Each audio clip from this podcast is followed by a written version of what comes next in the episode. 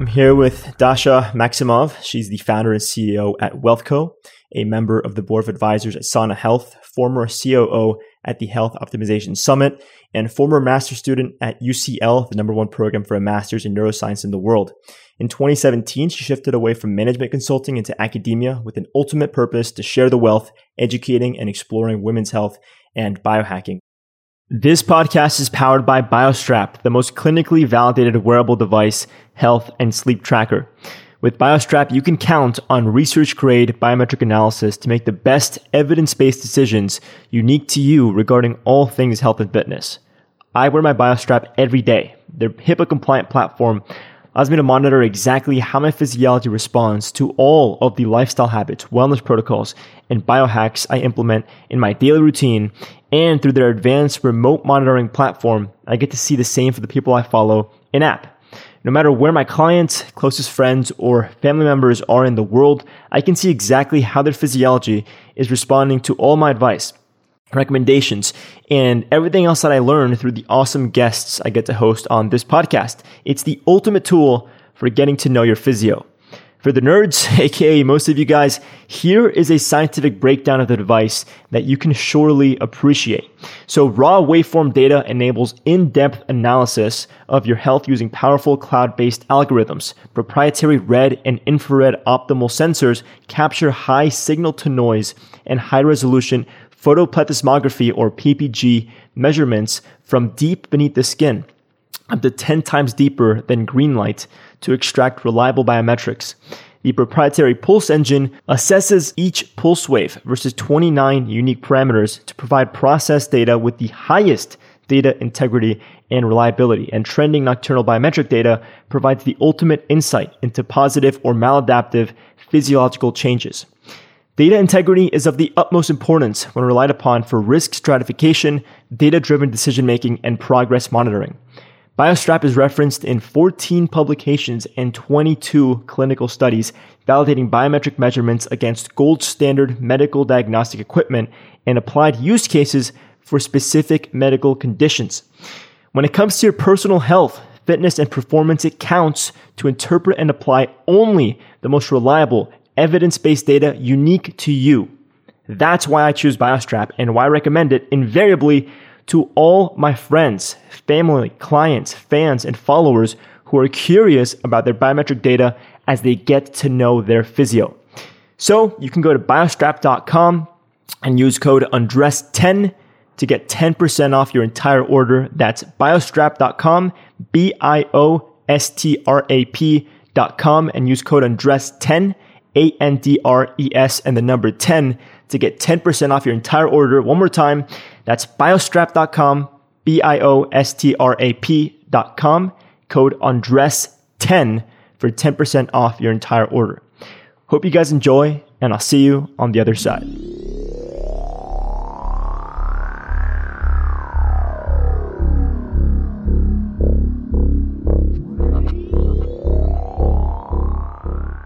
To the show, Dasha. Pleasure, thank you, pleasure thank to have you. you.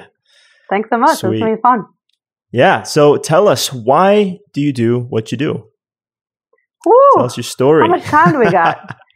well, let's let's say in a nutshell, I I was frustrated. I was very very frustrated because my mom had thyroid cancer. My mom had breast cancer. I saw that that could be my future, and I was not okay with that. So my own story. We all have our own personal stories, but that's where it started of saying, hey, maybe I have more control over my body than somebody who sees me for 20 minutes, right? Or maybe I should be more curious about what's going on because I can change it. My own story, I've had brain injuries, and that's how I got into biohacking from my own pain story, if you will. But first and foremost, it was making sure that I had a better future than than what my mom had seen. And thank goodness for modern medicine because my mom is still alive and doing well, but also knowing that there could have been things that we could have done differently had we been more informed. And when you were proceeding on this journey, taking your health into your own hands, did you look to scientific research? Did you ultimately see from the very beginning that women were underrepresented, or did you maybe omit that and just follow through with maybe research that was done on men. You know how did you proceed with that with that research if you if you had a chance to look at that early on? Yeah that came later. Yeah okay. right? I mean research and i'd love to get into that but for me from a personal perspective and this is what i tell my clients as well is start with your pain point right? Don't just go and follow the influencers and say oh, i need to have this latest supplement or whatever. It's what is causing you to not feel 100%. And if that's your low energy, focus on that. If that's, in my case, it was anxiety, depression, and the brain injury. That was what it was for me. For other people, it could be, oh, I really want to get my HRV to this level or whatever it is, right? But start with your pain point because for me, because I was really trying to understand what was going on with my brain injury, I delved into all right, I'm going to be my own guinea pig. I'll be my own experiment. Let's try this. Let's try that. Do I feel better? And then once I started really saying, okay, I want to learn more about the science behind it, then I started going into the research, right? But I didn't start with the research. I started with what's going to make me feel good tomorrow. Right. So so it was more like a day to day. It wasn't like following the data, seeing what worked over the course of several months or several years. Just doing what feels good on a day to day basis, what was readily accessible to you in that present moment. Correct. And yeah, it wasn't the I didn't follow the quantified self movement. Okay, I, I was actually about to ask you. Yeah. So when did the because it seems like this was a qualitative approach from the get go, but when did you start to implement more of the quantitative stuff, and then when did it become the right blend of the two, so to speak? Yeah. When did you start to do a little bit of both? It became more, I, I started quantifying things more when I would go to doctors and they would ask me, all right, well, how did you feel a month ago? And I didn't have an answer. And so because I wanted to have better answers to doctors when they asked me these questions, I started basically, right, the basic stuff. I started writing things down on a piece of paper. I had a journal and it was just how did I sleep on a scale of one to five? How is my energy? Can I have a conversation for more than 20 minutes? Or is my energy super depleted? Right? Oh, okay. Well, I ate that food. How did I feel the next day? So it was a journal first. And then when I got into this nerdy, techie, biohacky world, I realized that there's a lot easier ways to do it, which is with wearables and with an Oura ring or a BioStrap or using those things that could correlate more things for me rather than me doing it on paper on my own. But just to go back to the, the question before, before we keep going on research, because what you mentioned in, in my intro is completely right. I, I got into biohacking from my own pain point and I was doing my master's, which I had to subsequently stop doing because I couldn't concentrate because I had such a brain injury. And for me, once I got into the biohacking space and we created this beautiful summit in London, I realized that our, we had three speakers who were women out of 40. And none wow. of those speakers focused on women's health. They all were subject matter experts in their own fields, which was wonderful, but none of them, none of them spoke about women's health. And so that's where I started saying, wait, wait, wait, hold up. Let's start looking into this because surely we're different than our male counterparts. We have a completely different 28 day or plus minus cycle. We have a completely different life cycle. And so when I started looking into research, that's where it became a aha moment. so if, if for, for those who don't know, clinical research is is quite difficult and quite laborious and time consuming and and and and it is it requires a lot of times they won't go to human trials, obviously they first start with animal trials, and then down the line there's human trials. Now those human trials can be very difficult and can result in, in poor outcomes for the people who are part of those trials. So back in, just a little history lesson, back in 1977, the FDA and the research, it wasn't the FDA, excuse me, it was another research body in the States excluded all women from clinical trials in 1977. So criminal. that's our parents' generation. The fun, well, see, yes, it, it is criminal, and it also makes sense because what happened that, that spurred that off was there was a sedative called thalidomide, thalidomide, that a lot of women were put on or they were included in the trials. And those women who were pregnant during the trials who were on this sedative, they ended up having their children were, were born deformed. And so it makes sense why there was such a, a fear of including pregnant women in trials. Because if you include them in the trials for a sedative or for any other type of drug, who knows what's going to be the consequence, right, for the kids down the line. So it made sense. But that being said, then things like Ambien were tested only on men. Women, we metabolize drugs slower. Our liver is slower oftentimes. And so therefore, women were taking the same dose as men and they were falling asleep at the wheel with Ambien, right? So then they had to cut the dose in the 90s. So back to the history lesson, right? 1977, women were excluded from phase one and phase two trials. Then fast forward to 1986, they finally said, hold up, hold up. We're missing a whole piece of the puzzle. Let's include the women in trials. But they still didn't have a lot of women included in trials until 1990. And then only in 1993 did they make it a law to say women had to be included in trials. So if we, if we ask the question of why are women, why is science behind the times for women? Now we start piecing the, the puzzle together and we start realizing, okay, well, only until 1993 were women actually forced, not forced, but there was a law put in place to say you have to include women in trials. So we're 20 years, 30 years back with respect to studying just women. The other thing to think about with, with research, and I'll, and I'll pause after this, is that when we think about researching women, women are different. We're different throughout the course of the month. We are four different women. Our hormones change every single week.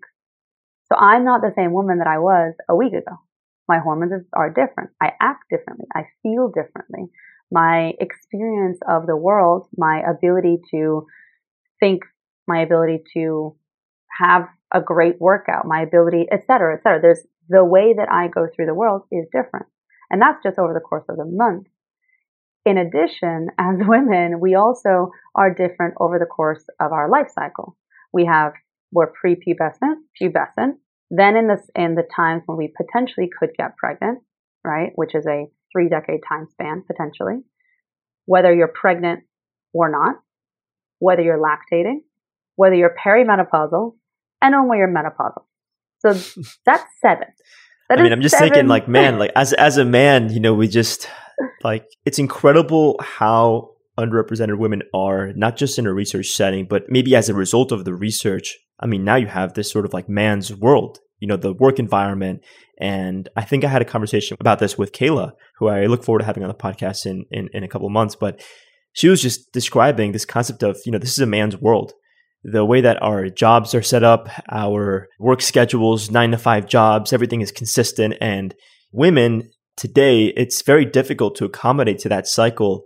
But if women consider their unique female biorhythm, they can actually capitalize and design their lives around that unique biorhythm to be more productive certain times of the month, maybe take it easier other times of the month. So it's a superpower, but can also be a detriment if you're not aware of that cycle. So would you mind expanding on that sort of man's world concept, really putting into perspective the difference and the discrepancy there? Yeah. So I think I'll focus on the health side of things. There is the idea, like you just mentioned, of the day, the day to day, right? Men are, they can go. You guys can go. And that's incredible. You're ready to just pummel through things every single day, have the same amount of energy. You do well with consistency. So before we actually get into the health side of things, from the work side, that makes perfect sense. Nine to five is fantastic for you. Come in, work every single day, go hard, put in, put in those hours, put in the effort. You can do that. Women, we have been forced to do that because that's how we, that's how we say, okay, we're going to succeed in this, in this world, in this business world. But if you really look to it, like you mentioned, there are different cycles that we're more creative, less creative. We have more energy, less energy. We can think more big picture, less big picture. More in the details, less in the details, right? And so if we as women, that's the first step that I will tell women if they're trying to become optimized, right? Become healthy. It's are you tracking your cycle? And if the answer is no, then that's the first step. Because based on your cycle, you have the ability to understand what your superpower is for that week, right? Whether you're more in the details, whether you're big picture.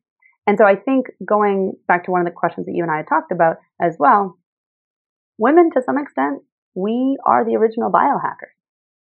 We have every single month, we have the ability, maybe not all of us have this, but we have the ability to have a monthly report card in the form of our menstruation, right?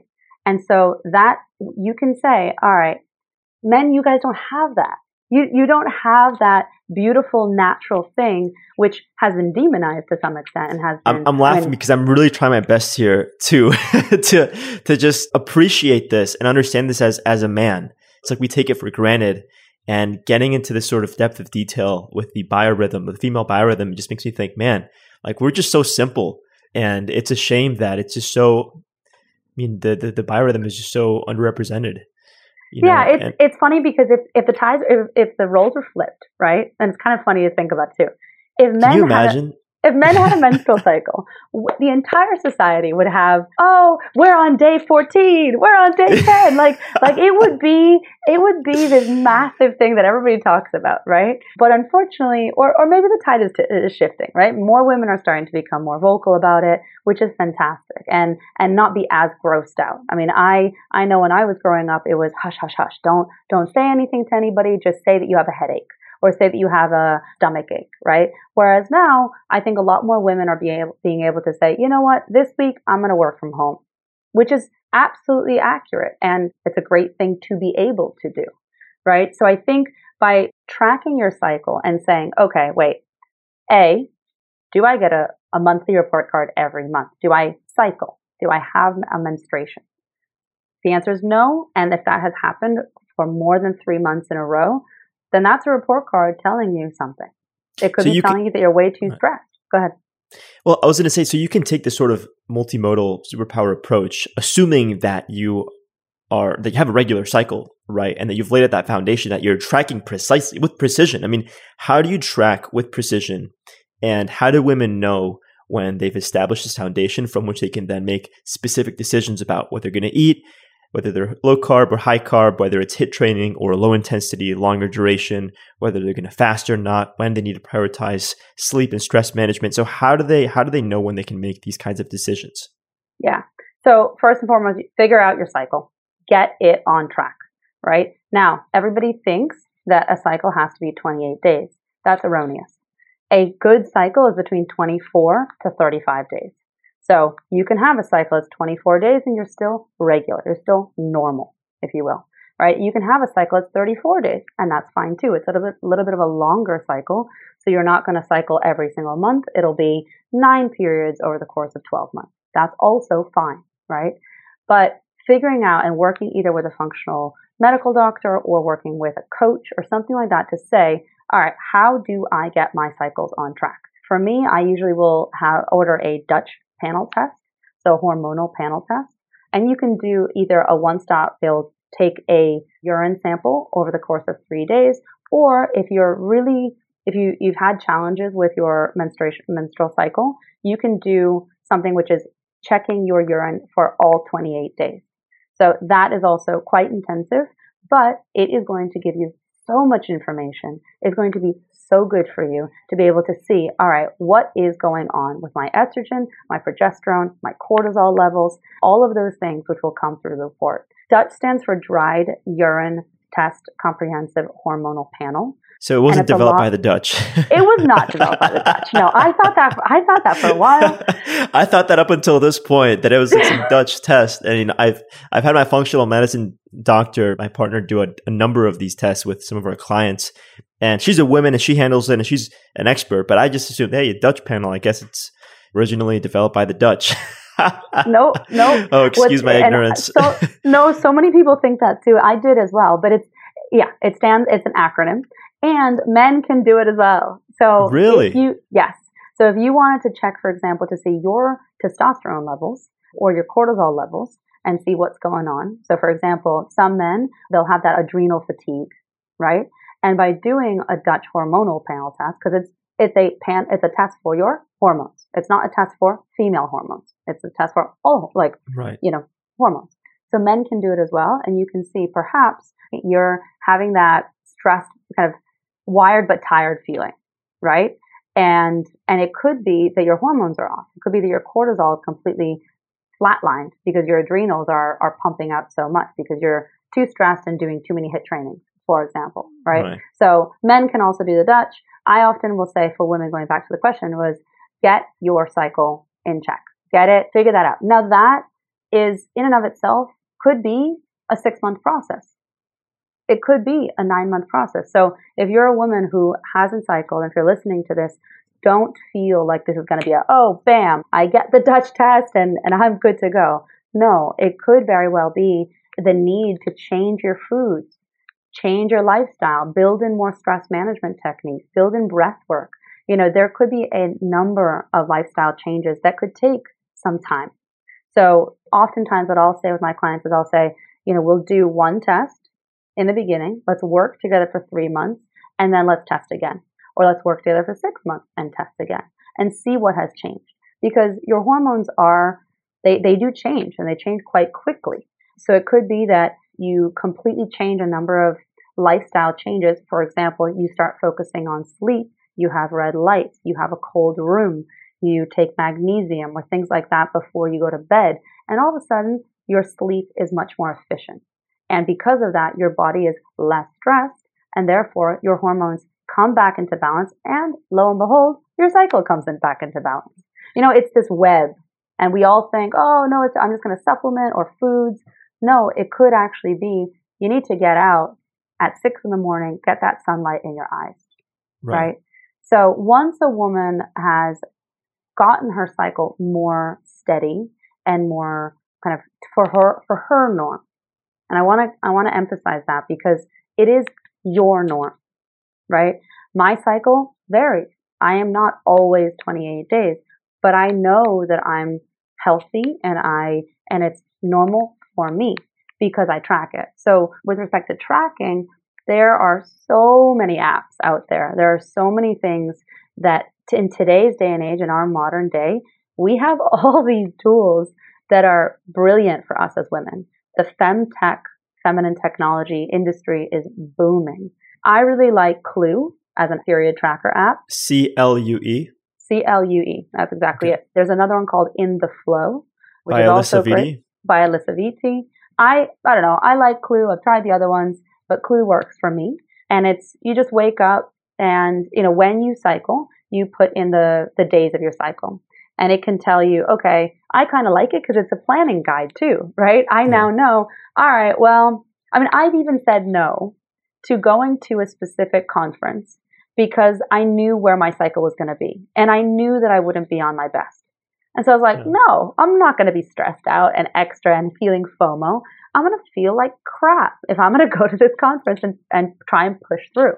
And let me ask you, do you think it's sort of like taboo to be open about this with your male colleagues or with someone a kind of group running the con like what's your approach i know the answer to this question but i'm wondering how do you how do you approach that how do you communicate that and what kind of reaction do you get to people that perhaps are not so familiar with this unique biorhythm and how women are four different people throughout the month Andres, I love this question. Thank you for asking this.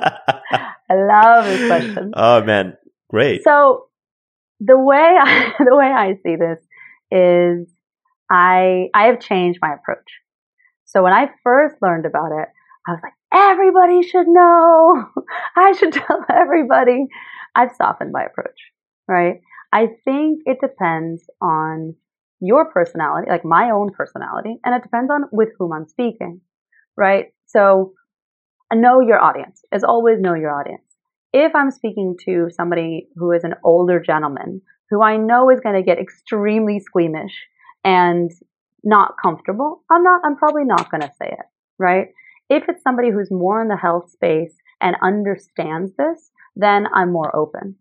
That being said, with respect to, I mean, I, I used to work in corporate America for nine years. I was a management consultant. And even then, and this was years ago, I already started hinting it at it with my with my colleagues, my male colleagues, right? And there's different ways to go about it, right? Because all of our male counterparts, you guys all have sisters, mothers, girlfriends, wives. We're 50% of the population. So if when I whenever I speak, I always appeal to that of hey, listen, I don't think this week is going to be good for me. I'm just going to lay a little low.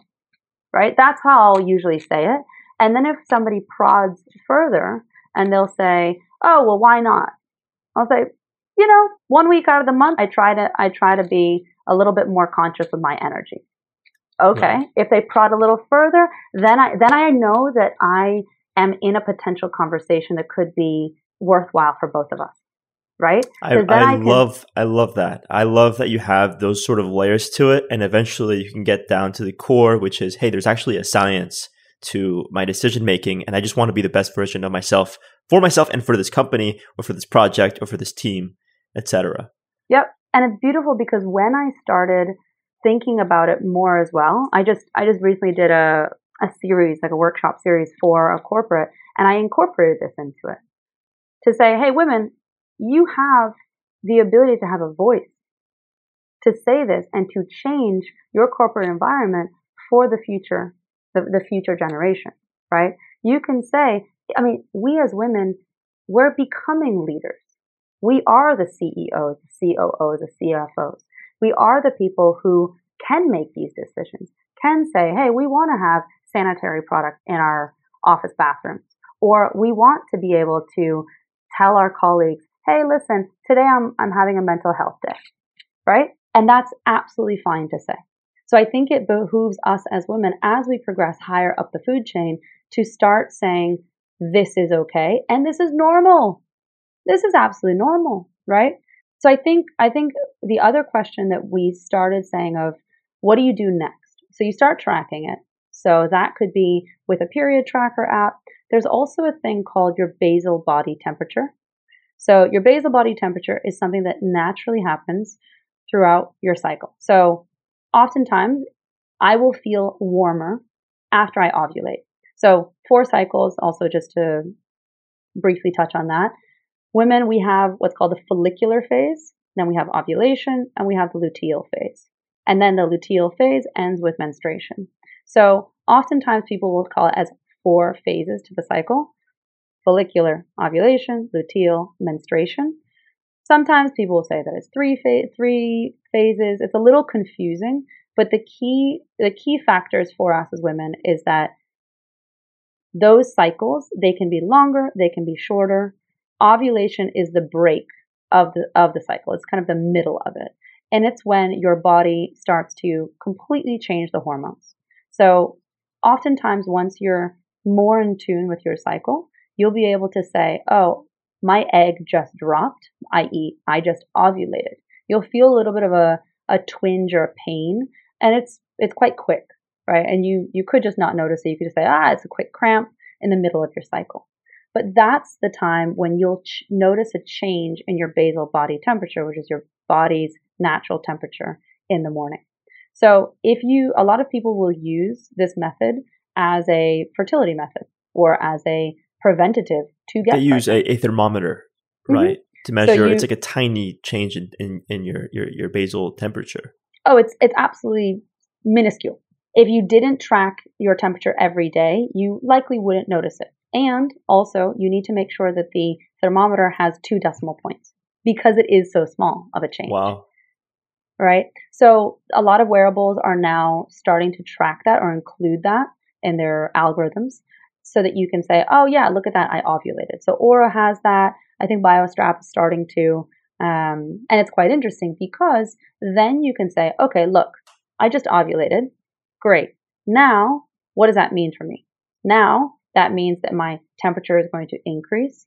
I can probably do, you know, more workouts potentially. I also will likely see that in that second phase of my cycle, my glucose ratings are going to increase.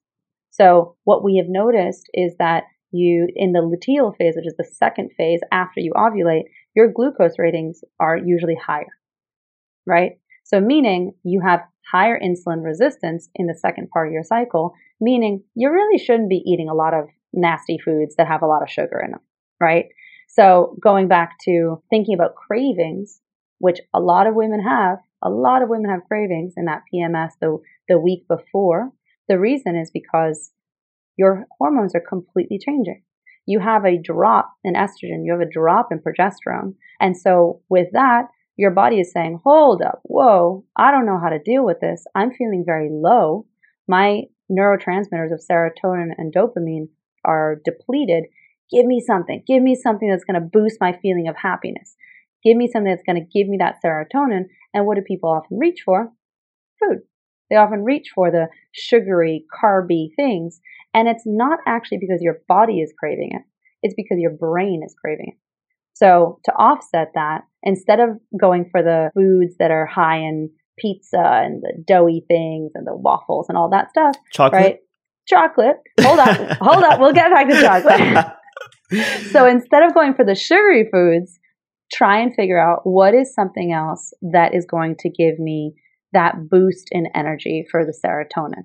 So could that be Netflix and chilling with your with your significant other? Could it be, you know, cuddling with your dog? Could it be a massage, a foot rub, things like that which is going to boost that happiness feeling.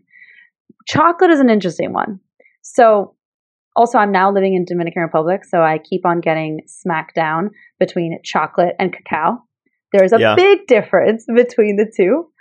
And what's interesting is is that some of the research actually shows that the reason that women crave chocolate is not because they're actually craving chocolate. It's because craving their body the oxytocin rush. Ding ding ding. That's one yeah. of them. Serotonin, dopamine, nitric oxide. Boom, boom, boom. Theobromine. I mean, I don't know about theobromine, but and magnesium. I was going to say magnesium. Yeah, very, very calming, very soothing. Yeah. Magnesium, ha- uh, cacao yeah, is very high in magnesium. Yeah.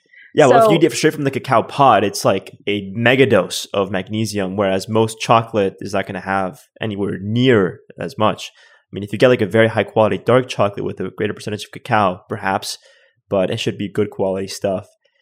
The other day, we actually went to the farmer's market, my girlfriend and I. For the first time ever, we had the chance to, to eat straight out of a cacao bean or capsule. I don't know what the pod, correct pod, pod, pod. There we go, pod. So this giant cacao pod, and we start eating it, and that night, I mean, I got the most amazing sleep. Like, just such nice, deep, restorative sleep. We were just hanging out, having a great time. And I was like, man, it's got to be that pod that we had. Yeah. It was just so, so nice and restorative. That's why people are going crazy over cacao ceremonies right now, right? Yeah.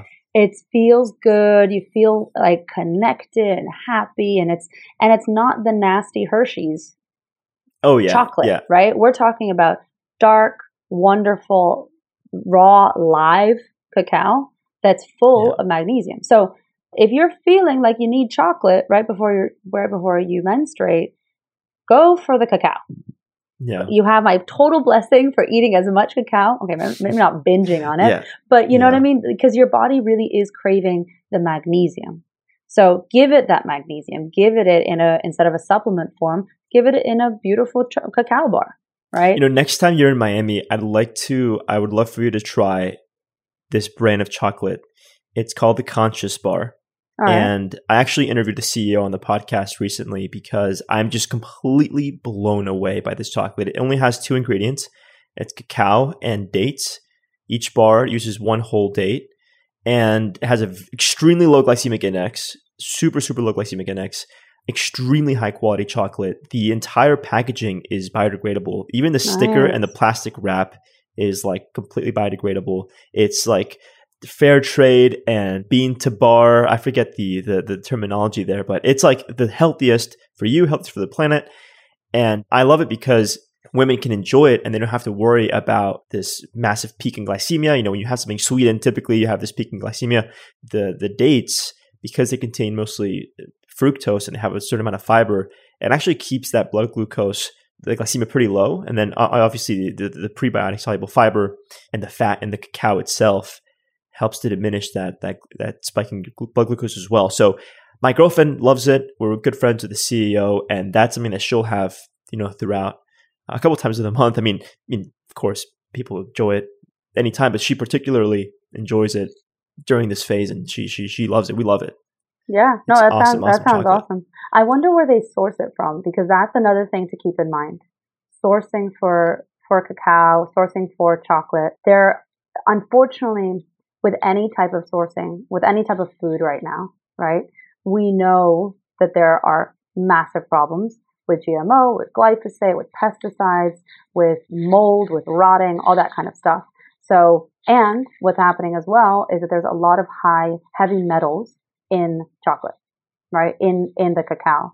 So whenever you're looking for, and I'm, and I'm sure that this guy that, you know, I'd love to try it. And I'm sure this guy has, has it figured out, right?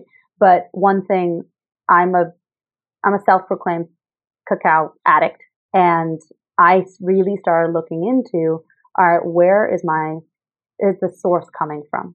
Because if there's certain countries, they just do not do enough testing. And so you'll see a lot of cadmium and arsenic and other things that if you're trying to optimize your health and you're eating all this cacao, you're actually hurting yourself. So I'll tell you that this satisfies all of those bases. They oh. are ethically sourced. It's like local craft chocolate. It's a premium bar, single origin, directly from their partners and farms in Africa. The highest quality of flavors possible. It's like you would love it. You would absolutely love it. So I did want to give them a wait. shout out there because it's like it really just it, will blow you blow you away. It's it's amazing, amazing chocolate. But anyway, we kind of deviated there a bit. Uh, we were discussing the glycemia, the glycemia, and how women tend to be sort of insulin resistant, so to speak, during certain phases of their cycle. Mm-hmm. So yeah, I think so. Let's go. Let's talk about continuous glucose monitors and, and glucose. Sure, right? absolutely. That was yep, yep. Let's go. So I started looking into glucose levels, and there's a number of different companies out there. I I wrote a quick Medium article about three companies that I tried. There's you know you can choose. The nice thing is no longer is this only for diabetics. So a continuous glucose monitor, also known as a CGM, is something that you'll put into your arm and it'll stay there for two weeks. And there's a little tiny microfiber needle that will, will go into your arm. You don't feel it at all. I've forgotten about it. I've slept on the thing. I've, you know, you shower with it. I've gone into the ocean here with it and, and it's fine, right? And so for those two weeks, then you can test it with your phone. You know, it's attached with Bluetooth and you can see what your, what your levels are, how they change, right? So we, in general, as a population, have, are seeing higher amounts of diabetes, higher amounts of obesity, higher inflammation, higher autism, higher dementia, right? And what they're seeming to link it to is sugar. So if if in the 90s fat was the horrible thing and no and you know low fat everything now we're starting to say okay sugar is the worst thing. So who knows if we in 20 years time we'll we'll have something else to say. But for now the research seems to show that if you're eating if your if your your glycemic index and if your glucose levels are higher and your body is not able to get rid of that glucose or put it into your muscles or put it into your cells fast enough then you can have a higher propensity for inflammation, for all of these other diseases that are caused by inflammation, right? And I know so, you're a big fan of Glucose Goddess, uh, Jessie yeah. Inchauspé. Yeah, oh, yeah, she's she's fantastic. she's an incredible resource for women who are interested in learning more about how their blood glucose influences their health overall. I noticed that you followed her on, on Instagram as well. She's an incredible, yeah. incredible resource. Yeah, she's cool because one, she makes it super easy. So Glucose Goddess, if you guys mm-hmm. are on Instagram, follow her. She just makes it easy, right? And she shows little things. So things that will, that I never thought would have an impact. So for example, if you eat rice in the evening or if you eat rice in the afternoon, how does that dictate? You would think, oh, there's no difference, not a big deal. In reality, we are, our bodies actually follow a circadian rhythm. And so just like we think about our energy levels with the sun and the circadian rhythm, so too do our bodies change on the enzymatic reactions that we, we create and how we process foods over the course of the day, right? So eating rice at 1 p.m. versus eating rice at 7 p.m. is going to be very, very different, potentially. Now, the beautiful thing with, so Glucose Goddess will show you these little graphs and you can see how the difference is. And then the nice thing is you can do this on your own as well. So if you get a CGM usually what I'll say to people is if you're if you're financially able to get it for a month, then I would recommend getting it for a month because then the first two weeks you kind of just live your life, you eat what you eat, you do your thing, you don't change anything. But the app will document all of this. It'll track all of this, right? And then you start doing experiments and you start doing fun things. So you start to say, okay, well, if I eat chocolate versus cacao, what's going to be the difference? or if I eat, so for me, for example, the thing that spiked me the highest was not chocolate, was not cacao, was not, you know, the acai bowl, right? It was actually sushi. Really? Mm-hmm. That's interesting because it's cold rice. It's got the resistant starches. They will often add a little bit of vinegar to it. There's some fiber there from the seaweed or avocado. There's fish, protein. Is it like a, but what was it? Is it like a unique maybe gut microbiome response or? For me, it was, I think it was the soy sauce. Really? No mm-hmm. way. Get out of here. Really? Mm-hmm. so what incredible. I did, so I did an experiment where I did, it was for science purposes, right? I had to eat sushi two days in a row, right? so I did the same day, I mean, the same time. So 7 p.m., I think it was on, on day one, I had it just regular, just the regular how it ordered. I think it was like a dragon roll, which obviously has the rice, the fish, put the regular amount of soy sauce. And the next day, I did the exact same thing, dragon roll, but instead of having soy sauce, I poured coconut oil over it and then I had coconut aminos. So instead of having the soy sauce, I had coconut aminos and it was a night and day difference. It wow. was, I can't remember the, the difference in spikes. I'll have to look at that, but I think it was because they give you a score, just like many of these wearables, they'll give you a score. And it was a difference between like a two, which the one is the worst, a two and a seven. Wow. Right? my body, because, because I had the coconut oil, which is the fat, then my body first kind of coated itself with that, and then it could deal with the rice, because that's still obviously spiking me a little bit, and then the coconut aminos didn't spike me as well, as much as the soy sauce. So and if I can mention, the, the, the, aminos are sort of they're similar to soy sauce. People use it as, a, as an alternative. It's like a, a, liquid, salty. People use it. Yeah. Yep. Okay. Yep, yeah, it's exactly so. Soy sauce is just a little saltier, but coconut amino acids are they come in a in a bottle, look very similar to soy sauce. It's a little you can less spray salty. them. I think it's like a little spray bottle. you can spray them as well. They yeah, they come in a whole bunch of different forms. There's one bottle that's you can get as a bottle, not a spray, and it has like a blue white label. I can't remember the name of it. Also, Trader Joe's has a barbecue coconut amino acid, which I am obsessed with. and I now put on like avocados and basically it makes anything taste incredible. I'm going to get it today. I'm going to go to Trader Joe's today and get some. Oh, send me a picture. Oh my I'll tag you on my stories. I wish I, I wish I had Trader Joe's here in Dominican Republic, but you know, I'll ship you some do please send me a box. So yeah, but but for me it was that difference, right? So I think I think with CGMs, the nice thing is you start seeing how these things change for you. So for me, that was the case, right? For you, Andres, if you did the same experiment, maybe it won't show up as that. For me, if I eat a, a banana, oh, that was the other thing. When I eat a banana here in Dominican Republic versus up in Boston, my levels are completely different. Wow. Why is that? Because my environment is going to change how my body is going to react. So right. I we, we forget that we are just complicated plants that move, right? We need sunlight, we need water, we need some you know the nutrition that we need, but we need it local. And so our bodies are going to change based on where we are. So da- when I'm down here, I'm getting a lot of sun right? I'm getting a lot of grounding. So my body is able to burn that banana off a lot faster and a lot easier than when I'm up in a cold environment where I'm not outside. And we need to give ourselves a chance to acclimate too. I mean, if you think about how we travel from place to place nowadays, you know, Boston to Dominican Republic, it's like you take a flight, all right, in a few hours you're there in a completely different environment. Makes me think back to when I used to keep fish in like aquariums and all that stuff, and I used to do all that jazz. And so it's like you take a fish from the store and you can't just put it in the tank. It'll die immediately. Like you need to slowly over the course of maybe six to eight hours, if you're doing it right, slowly drip in some water from the tank, put it in there. The temperature acclimation is like one of the biggest things. And then you have to slowly acclimate this fish. And then even once it's acclimated and it can, it's alive once you put it in the tank finally, it's like, all right, now it takes a couple of weeks for that fish to feel comfortable in there, to start eating properly, to sort of mingle with the other fish. And I think about that every time I get on a plane. I'm like, I'm, an, I'm like a fish in a bag going from the fish store to like my new home. I need to consider this. And yeah, it's it's it's unbelievable. And I think about people like, you know, CEOs that are constantly traveling to give speeches and presentations and webinars and all kinds of like live events. It's like, how do people do that? Yeah. You know, there has to be some sort of time to acclimate. And so when you first mentioned the banana example, I was like, like what? A banana is a banana, but I mean, it's it's true that the environment is completely different. Your your your body responds to the environment completely differently.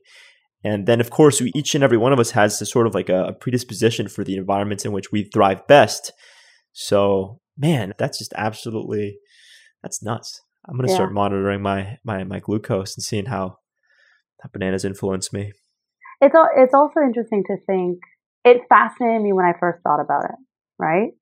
And then it makes perfect sense. Our bodies, if you if you if your heritage is from Africa, your body adapted to that. Your body adapted to, or, you know, anywhere close to the equator, your body adapted to that. You were able to take in more sun, right?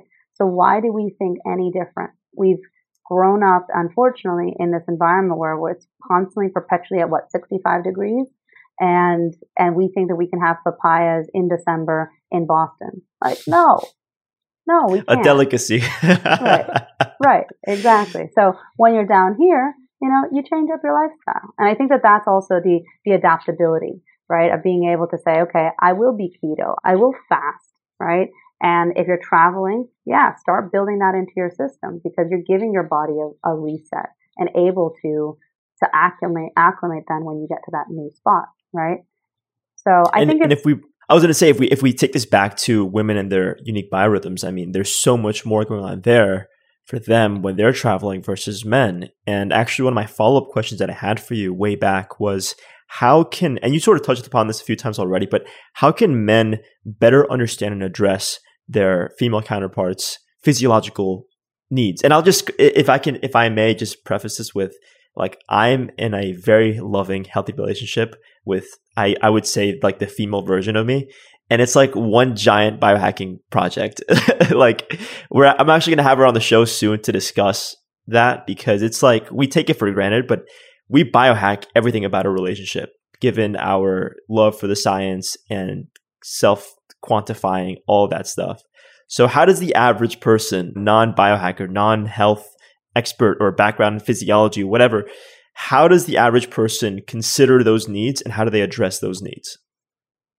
So first off, you guys are freaks, and I love it. oh, you you have no idea. yeah. No, it's good. It's it's good. I have a similar situation, and it's it's beautiful, right? It's beautiful to be able to have those open conversations, and we're lucky. Not everybody is in that situation. Not everybody is in that boat, right? So I think first it's if the if the woman is o- is open and able to be able to be open with her partner and and explain what's going on, that's the first step, right? So if your if your girlfriend wasn't able to say, "Hey, this is where I'm at. This is how I'm feeling. This is what day of my cycle I'm on. This is this is what's coming up for me. My my breasts are tender, or I'm not in a good mood, or I'm it's that you know being able to vocalize that. Mm-hmm. I think that that's the first step for women to help our our male counterparts, right? Um, because we have, I can say about myself, I was very, very nervous about even starting that, to open up the kimono, open up that conversation because there is so much judgment and so much like, oh yeah, yeah, you just, you're making a big deal of it. It's like, no, I'm not making a big deal of it. You try and have hormones that are fluctuating every single week, right? So it's the woman being able to be open to explaining, really explaining and communicating what's going on, right? and not being shy about it. I think from a male counterpoint standpoint, it's also having space and holding space for her, holding space for her and saying, Hey, I just read about this, or I'm curious about that, or do you know what day of your cycle you're on? Right? Making it a fun, a fun dialogue, you know, and removing the, the squeamishness, removing the the grossness of it because it is not gross. We can make our minds can make anything be what we want them to be, right? We can either look at it as something that's dirty or remove, coming, getting out of our bodies or a nuisance. We can write that story. It's like you, or, you say that, but it's like even then, it's like a few days out of the month where there's any sort of what could be grossness. Like it's like 90% of the month is just like hormones fluctuating. You can't even see that. exactly. Exactly. Thank you. We need more of you. Thank you. well, I'm trying to, the point of this podcast is to multiply this kind of appreciation towards these things, you know. Well, that's exactly it. the Know Your Physio it, podcast. yeah. I mean, like that's, that's it, right? On average for women, it's four to six and a half days of bleeding. That's it, right? The rest of the month, but the rest of the month still matters as well right? Because once you've ovulated, then you can start saying, okay, well, hold on, I'm not bleeding for the next two weeks, but my hormones are changing. I'm noticing that I'm more tired. I'm noticing that my cravings, I am craving more squashes and potatoes and starchy things. What's up with that? You know, really start thinking about yourself as not as a project, because sometimes that can also become like a hypochondriac, right? But start being curious. And I think yeah. that from a male perspective, again, just one, it's opening up the conversation. So if if your if your female counterpart is not driving it, and you're very curious about it, then br- bring it on yourself and say it about yourself. Like, hey, I'm curious about this about you. Do you feel like you are four different women? Do you feel like you do you feel like comfortable speaking with me about this? Do you notice when you when you ovulate? Do you feel that cramp? Right? So even opening up that conversation, because it could be that your female counterpart has no idea that she is four women in one month, right? It could be that you are more informed because of this podcast or because of other things that you've read or the Andres that you've talked about. It could be that you're more informed, right? And so opening up the dialogue and making her feel safe, because that is one of the biggest things for women right now. And I know we don't have too much time left, but that is one thing that I, I think we as women need to be better at realizing how critical safety is for us. And so what I mean by that is we will not cycle if we don't feel safe. Our physiology won't allow for that. Why is that? That's because we only cycle when our bodies are saying we have the resources, i.e., food around us, and safety to be able to take care of this child. Right. So if we don't feel safe, we're not going to cycle.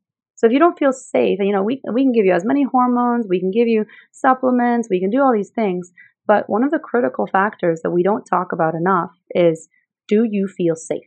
And unfortunately, the way that the world works now, most of the time, I mean, the environment is just sort of built around neglecting that in a way this man's world that we described, which I would, by the way, as far as that topic goes, I think it'd be fascinating to really dive deep on that in the future. I'd love to have you back on. I'll just say that. And I think that's something that we can totally dive deep on. And absolutely with you on the safety. I think that you take this back maybe a year ago. I knew that there was something going on and I was always curious about the female biorhythm, but I didn't really have the words to start that conversation. I didn't know what kind of questions to ask. I had this sort of curiosity. And I think with men who don't have the traditional scientific background, or maybe just don't appreciate this for what it is, just have some space and hold some compassion because maybe your partner, maybe they don't appreciate it. And maybe it's not a matter of whether or not they talk about it. Maybe they, they just don't understand why it's important to talk about it. I think a lot of guys my age, for example, they think, okay, a woman's either on her period or off her period. Mm-hmm. And, and I'll tell you what, I think a lot of women are have a similar perspective. They're like, all right, I'm either on my period or I'm off my period. Yeah. You know, it's like it's like what are the hormones doing? Where am I along the cycle? How can I use it to my advantage? And or so go ahead. Yeah. Well, I was going to say, I, yeah. Oh, sorry, go ahead. Go, go, go, no, no, no, go for it. Go for it. I was going to say, I think the other thing is a lot of women will say, I don't want to have a period. Oh, it's a it's a nuisance. Yeah. I don't I don't feel comfortable. So I'm actually really happy not to have my period. So you know what? I'm going to take birth control so I don't have a period. That's right? that's something that I did want to touch upon because I think a lot of women are now sort of like they've been reinforced into that mindset of maybe I need to be more like a man. Maybe I need to do whatever it takes to to be more like a man. Have I don't want to deal with my period. I would just want to have that consistency. I want to be in the workforce. I want to work corporate. I want to be treated like a man. And then I think and this is a little controversial, but I think maybe a lot of feminism could be tied to that. And and I think there could be sort of like a that sort of I mean, women that, that feel strongly about being having better representation in the work environment, but then also with that neglecting their unique biorhythm. So it's beautifully like, said. Beautifully said. Thank you. I mean, it is a controversial topic, and it's and I would agree. I would absolutely agree. I again, I worked in management consulting. It's a man's man's world. I was in mergers and acquisitions, even more so. It was cutthroat. It was intense. It was you're in the office at seven in the morning. You're closing up your laptop, and then you pass out at eleven, right? And you're working. So if I had to deal with a period or hormones, Oh, no way. No, thank you. I would much rather just put a pause on that button and in 10 years or in 15 years when I want to have a kid, okay, I'll unpause it. That's right. the mentality. That is the mentality. And that is so erroneous. And so many women unfortunately have that because there is this desire to for to to go forth in in corporate America, right? Or get to the top and I need to be focused and I need to be and also I don't have time to get pregnant. I don't want to get pregnant. So you know what? I want to be able to have sex just like just like men do and not have the potential negative side effects of getting pregnant. right? So it, it makes sense. I don't fault women for it. It makes perfect sense. And if you are very focused on your career, then I understand why women would say, I'm just going to secure my next five years. I'm going to make sure I'm going to do whatever I have in my control not to get pregnant. Now, the eh, things mm. that the things that people don't realize, and there's an amazing book by Dr. Sarah Hill, and it's called Birth Control in the Brain please, please, please read that book if you're a female on your on birth control or any contraception, and men too, because the thing is, this is not just a problem or a thing for women. no, men is, absolutely need to be literate with this kind of language and this kind of conversation. Absolutely. Yeah. yeah, and it's because it is. It's a it's a mutual partnership and a decision for the partnership. What they're finding is that women, when they're on the pill, especially because our brains change until age 25. So if you've been on the pill from age 15 onwards, which a lot of women lately have been because they have serious menstrual cramps or they have PCOS or endometriosis or things like that. And they're getting advice from doctors to say, okay, you have extra hair on your body, for example. And therefore, if you take the pill, that's going to give you external hormones and that's going to remove the hair. Right, that's going to lower your testosterone, and therefore you won't have hairy nipples or hairy hair on your face or things like that. Yes, that is absolutely going to happen, or it can help but it's a band aid. And what's more is that they're finding reverberating effects down the line with respect to mental health. So you're securing something for the immediate term, but could it be that potentially down the line there could be negative side effects? What they're also finding is that you're attracted to different partners when you're on the pill versus when you're off it. So you could be with your partner and be attracted to him. But then when you come off the pill, you're no longer attracted to him. Wow. So funny, a funny thing that happens of wait, I'm taking the pill to be able to have sex, for example. And yet then I don't want to have sex with my partner. It's so backwards, right? So there's much more to the story with with Dr. Sarah Hill. So please, please, please read her book. And I actually did a podcast with her as well. So listen to that if you if you if you don't want to read it, you can listen to it. Yeah, we'll like I'll be sure to link that to the show notes. And sure. I wanted to quickly mention, by the way, we have some extra time that we can work with. Sure. I'll share just briefly that my my my girlfriend, she suffered with birth control a couple years back, and after she stopped taking it, it still continued to really take away from her personal health and well being. And I think that's what drove her to become so in a way just driven to uncover her personal health and understand her physiology. And you know now she's doing her biorhythm course with with you nice. guys so nice. yeah That's so great. and of course like i mentioned we have this sort of biohacking between us that we do. And and i'll tell you that as far as her passion for this and my passion for wanting to learn more, more about physiology in general i mean we've created now this sort of beautiful relationship where we can cater to each other's needs and then find that sort of middle ground when it makes sense and just completely enjoy one another for the best versions of ourselves and and support each other in that way. So for example, and so I mentioned this because we've talked about how important this is, but now I want to if we can, describe the benefits on a male and a female male and female perspective. So I'll I'll start with my perspective, just how much I enjoy being able to do this and understand this, and then if you could maybe share from your perspective. Sure. So for example, when it comes to deciding what we're going to eat, which is like one of the most difficult things when you're in a relationship, like what are we going to eat? What makes sense? You know, macronutrients considered, type of food considered. I think that's just huge. Making decisions about when is a good time of the month to be very careful about using protection and having safe sex and what times of the month is it the, the, safest and most enjoyable and when does it make the most sense? Then everything from when does it make more sense to maybe work on stress management together or consider the need for stress management between us or maybe better sleep. So we're very good about sleep. We have a very similar sort of circadian rhythm. We both monitor our biometrics with BioStrap.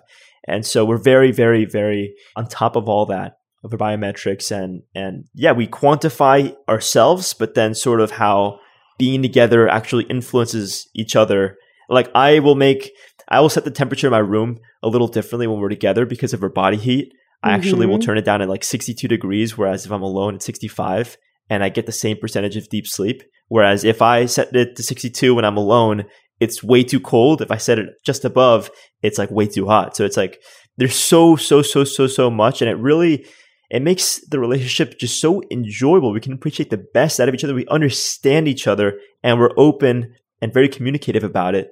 So it's just like when my, from my perspective, just like the ultimate appreciation for one another, the ultimate way to love each other, really fully understanding each other down to like our science. And I know that I'm a freak and she's a freak, but it just works so well. It's so lovely. It's so, we feel we're like so intertwined and it just makes sense. I I say freak with love. yeah. yes.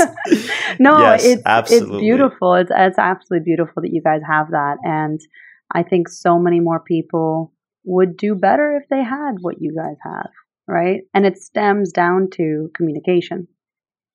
And it's because you guys are both interested and open to learning and and willing to adapt and change because that's what it comes down to as well, right? If you have this information, that's great. But if you're not going to do anything about it and yeah. you're not going to change anything about it, like you, Andres, could easily be like, wow, okay, great. That's cool. You're on day 18 of your cycle, but I want to eat this. Right? Yeah. You could. And for your physiology, maybe that would be the best thing. But because you're able to be more adaptable, then you guys, it, it brings you two together and closer together rather than causing strife and pulling you apart. And her saying, yeah. no, I need this and you need this, and therefore go eat on your own. Right. I just think it's so horrible to feel misunderstood, you yeah. know, as a human being, especially when you're around people that you love and care about. Like feeling misunderstood to me is is just chaos. And just being able to take this information, apply it, and it benefits her as much as it benefits me. Mm-hmm. It's like I it's like you you get this sort of like re- that reflection right? The more curious you are the more open you are the better mm-hmm. that your partner can be for themselves and for you and the better that the relationship is the more that you can thrive. And in fact i'm so obsessed with it i don't want to say obsessed i'm so curious about this now that i'm actually going to be getting the the certification in female biorhythms in february. Nice. And and i'm re- reading Alisa Vitti's book. Yeah. So I mean, I just, I love learning about it. I see just how amazing it's been for our relationship. And I invite other men to do the same, to be curious, to be open, to be communicative. And yeah, that's it for, for me on my end. But if you want to share on your end what it's like to feel like you can have this conversation with your significant other, to open up, what's, what's that been like for you? Oh my gosh. It's a game changer. It's been a game changer. I mean, my significant other, he's I've never been in a situation where I can, I am so open and able to communicate everything, right? That's also a, a, been a journey on my end and feeling like I, whatever I do, whatever is going to be accepted, right? And so I think that the discussion, and maybe this is something that I'm kind of exploring this as I say it, but by being able to have these discussions with people that we're intimate with or the people who are who we love we have to be vulnerable. And right now, with women, what I can say for myself, I can only speak my own, right, my own truth, but I find it very difficult to be vulnerable because that in the corporate world or in what we've been trained is is something to be cautious of because if you're vulnerable then therefore somebody can hurt you right and in reality when we're thinking about female health we as women are only going to be able to get to that optimal level when we give up control and that is a very very very controversial thing to say because I think so many women will would come at me and say that's ridiculous. You know, you have to Sheryl Salzberg or whatever her name is, Sharon, um, lean in and and just fight for it and go for it. And it's like in reality, our truth is giving up control so that the men around us can help protect us or they can help be there for us. And that's not a position of weakness. That's a position of strength. Softness is also strength. And I think when women become, and I, I'll circle back to your question, forgive me for kind of going off tangent, but when we realize that that soft, like when we track our cycles and when we realize that we change and that there are certain weeks of the month that we are more boom, boom, boom, and let's go. And, you know, I've, I've, I've got more drive and that the weeks when we're not, the weeks that we are softer, are also very strong weeks because those weeks are ones where, for me, for example, I'll review the month, right? I'll, I'll sit back and I'll, I'll journal more. I'll meditate more. I will kind of think forward. I'll plan more. I'll think forward instead of doing the, the, oh, I'm to go and like, you know, to do everything. I will have more of a contemplative couple of days. And that also is needed. we need, that is a strong thing that every one of us needs. And so I think by, for me at least, by me learning to track my cycle, the ongoing effects was that one, I became more secure and being soft, which was huge for me, massive. And then I was able to impart that to my partner and be able to have that dialogue to say, hey, listen, because I am able to, because, because I know that you are going to protect me. And I don't mean that of like against a wild boar, you know, I mean that, I mean that more on, kind of on the metaphysical side of things. I know that I can be soft and I know that I can tell you that this week I'm going to need to be a little softer and you're going to be okay with that. You know what? You're going to cook more food which is great, by the way. That's awesome. Being able to be like, hey, I just don't have energy for anything this week. You got it. you oh, I love taking on that responsibility. And see, there we go. That's the dialogue of like, you just said it. Men want to be there for us. Right? We as women oftentimes like, no, no, I got this. I got this. And, and it's, and we think that that's a badge of honor. we all we think, oh yeah, because I've got it all and he doesn't have to do anything, or then that's why he's attracted to me. No chance. It's actually being able for the man to be the the knight in shining armor and be able to say, hey, oh wow, I can be there to support you. Yeah, I'm. That is my role. I can step into that. I I wrote this down earlier today while I was meditating, and I thought it would be appropriate to share on this podcast and it's that there's a unique lifestyle that best corresponds to our physiology. And we can actually leverage that to achieve optimal health, high performance, a longer lifespan. And I'm going to share something semi-controversial here, but it's it, it's sort of like a spin-off of what you were saying. I like controversial. Yeah, me too. That means we actually we actually get somewhere. I wish that there was I wish that there was somebody who could be like the Jordan Peterson for women. Oh my goodness. Well, his daughter is doing. Uh, eh, his daughter's she's whatever. My, like, I know Mikhaila. She's cool. Yeah. But she's not doing. Well, she is, I guess, a little bit, but not really. Yeah. Not that, not not enough. I, but I, I hear I know what you're trying to say. Yeah, and his daughter, she sort of like just feeds off of his thing for men in a way. Yeah. Like I guess what's her name? Esther Perel kind of has it. I'm not familiar with her. Esther Perel is cool. She's probably Jordan's age, and she talks a lot about like intimacy and radical communication and like dare to be brave kind of a thing. I think it's her book, right? Dare to Be Bold. That's what it was. but she she does she doesn't hit enough, in my opinion, on the hey, we've got it wrong, right, for women. But she does. You, you you and your you and your girlfriend might be interested in learning, listening, and learning about her. I'm gonna write that down. What's her, what's her name? Esther P- Perel. P E R E L, I think it is. So I wanted to share with you that this morning I was meditating and this thought came to mind that I thought would be appropriate to share on this podcast. And it's that there's a unique lifestyle that best corresponds to our physiology, which we can leverage for optimal health, high performance, a longer, more fulfilling lifespan.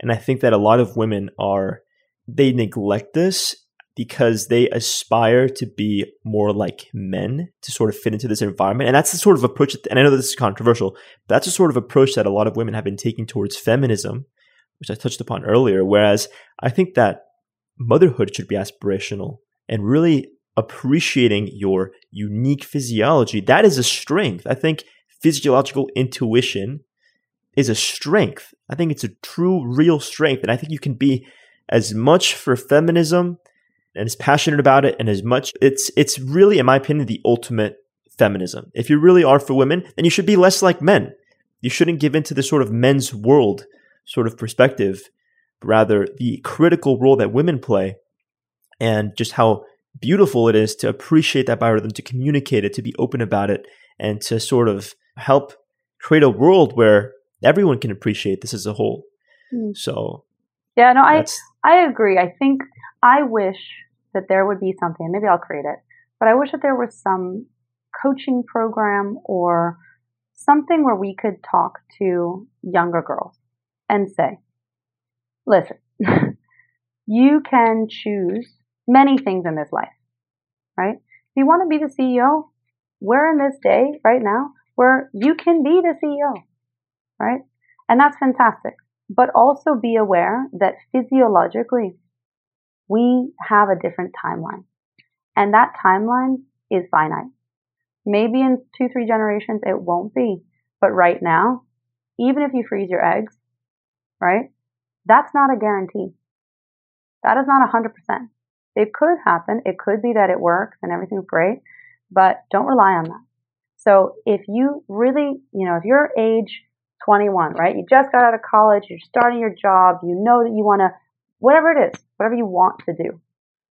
My question would just be, have you thought about whether you want, how you want to create? I think that's the question. It's not whether you want to create, it's how do you create?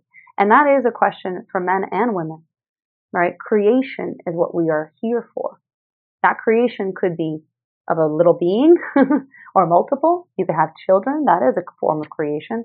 Another form of creation is having a podcast is having a business, is writing a book. All of those are forms of creation and they all re- require time and effort and planning and energy, right? So for women, it just becomes a little bit more complicated because the gestational period of that creation is a little longer, right? And there are years that that project, if you will, if we're, if we're talking in that terminology, that continues. And so there are other effects. But I wish that there was somebody who had told me, because I'm now 34 years old, right? And in a year's time, I would be considered a, what's it called? I can't remember the word now. Geriatric pregnancy if I were to have a child. So 35 years onwards is a old pregnancy, right? So that is something that women may not know. They may not be aware that sometimes certain women can start perimenopause in their 40s. So there are women who can get pregnant in their 50s, in their 60s, sure. But also, what is the type of pregnancy that they'll have? It is difficult to maintain that pregnancy. It is also difficult to bear a child. That is that is a an epic thing to do, and then continue and care for him or her for year for decades, right?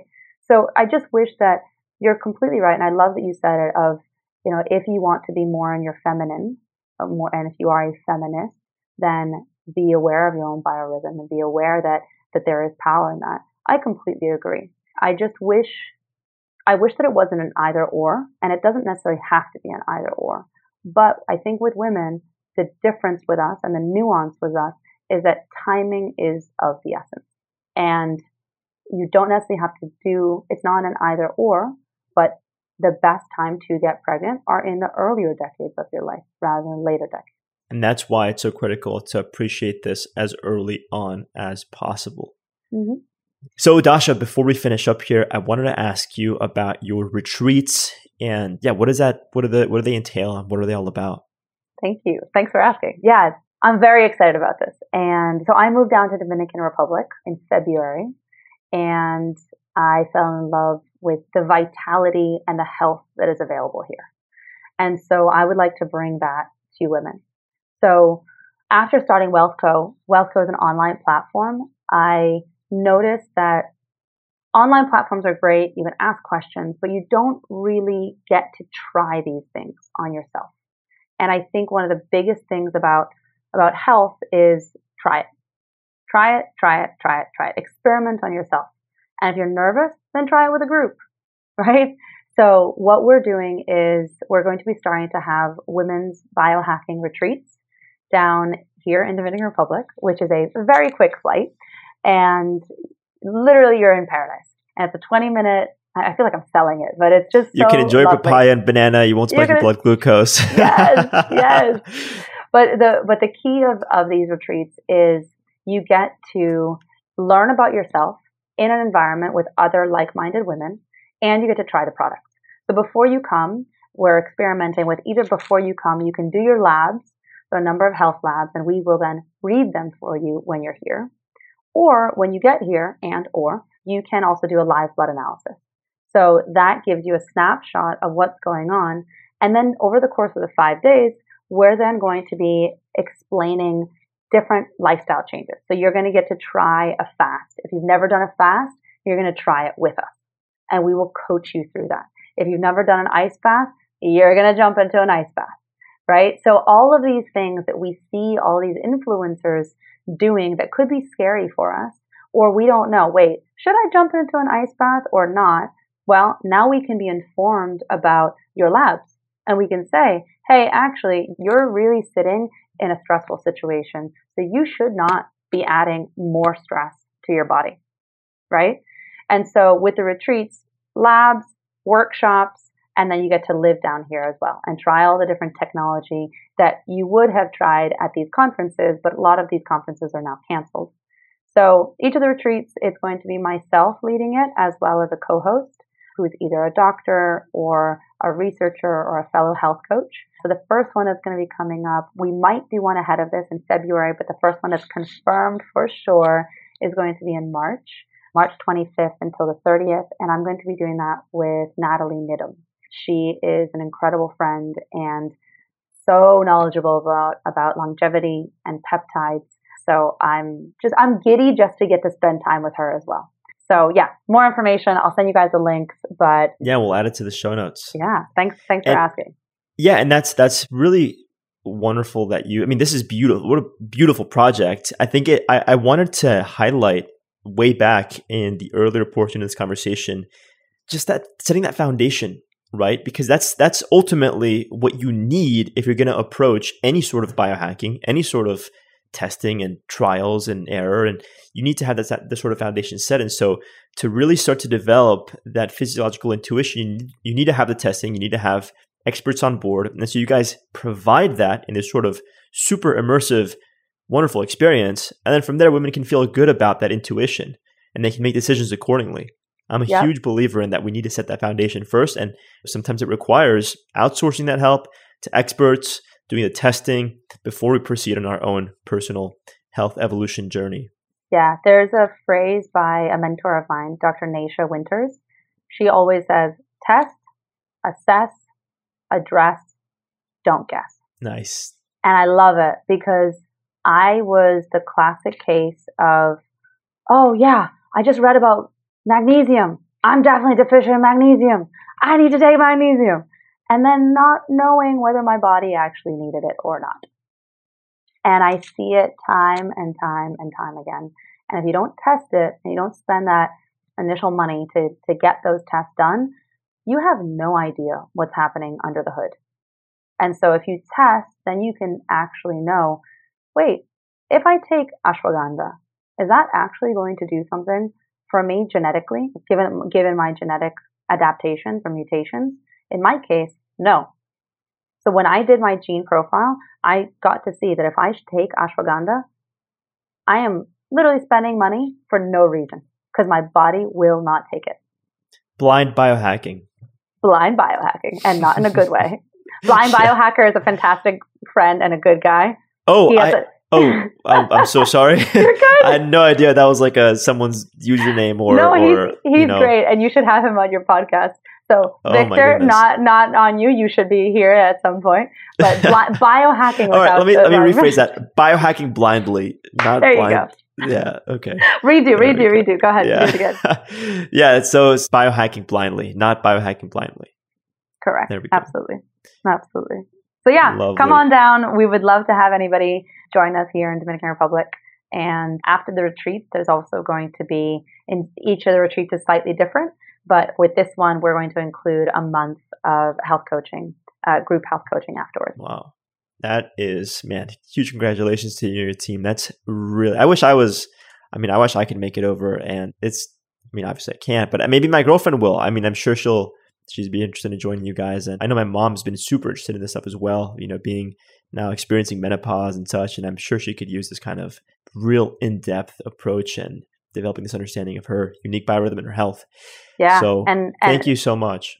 Thank you. Thank you. And, and, and I do want to say just thank you for being so open on this. Like you're, you are what we should have more men be like of, of being curious and intrigued by this and then spreading the word as well. Because the more that your male counterparts know about this, the better we are going to be.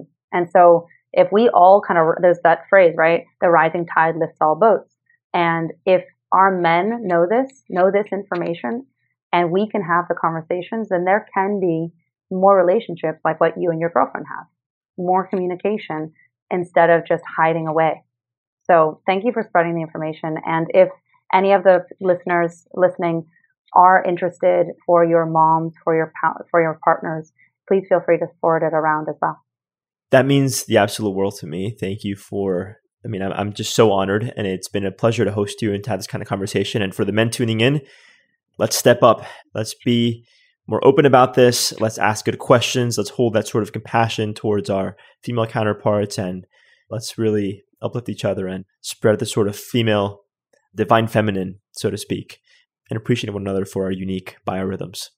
So thank you so much, Dasha. It was such a pleasure hosting you. And I look forward to having you back on the show very soon. That was fun. Thanks.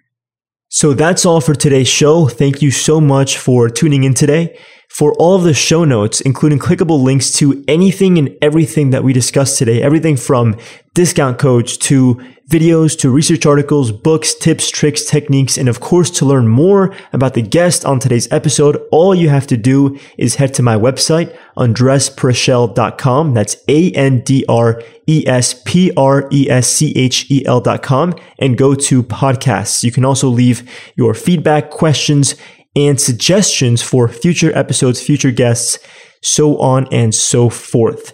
Thanks again for tuning in, and I'll see you on the next one. Have a lovely rest of your day.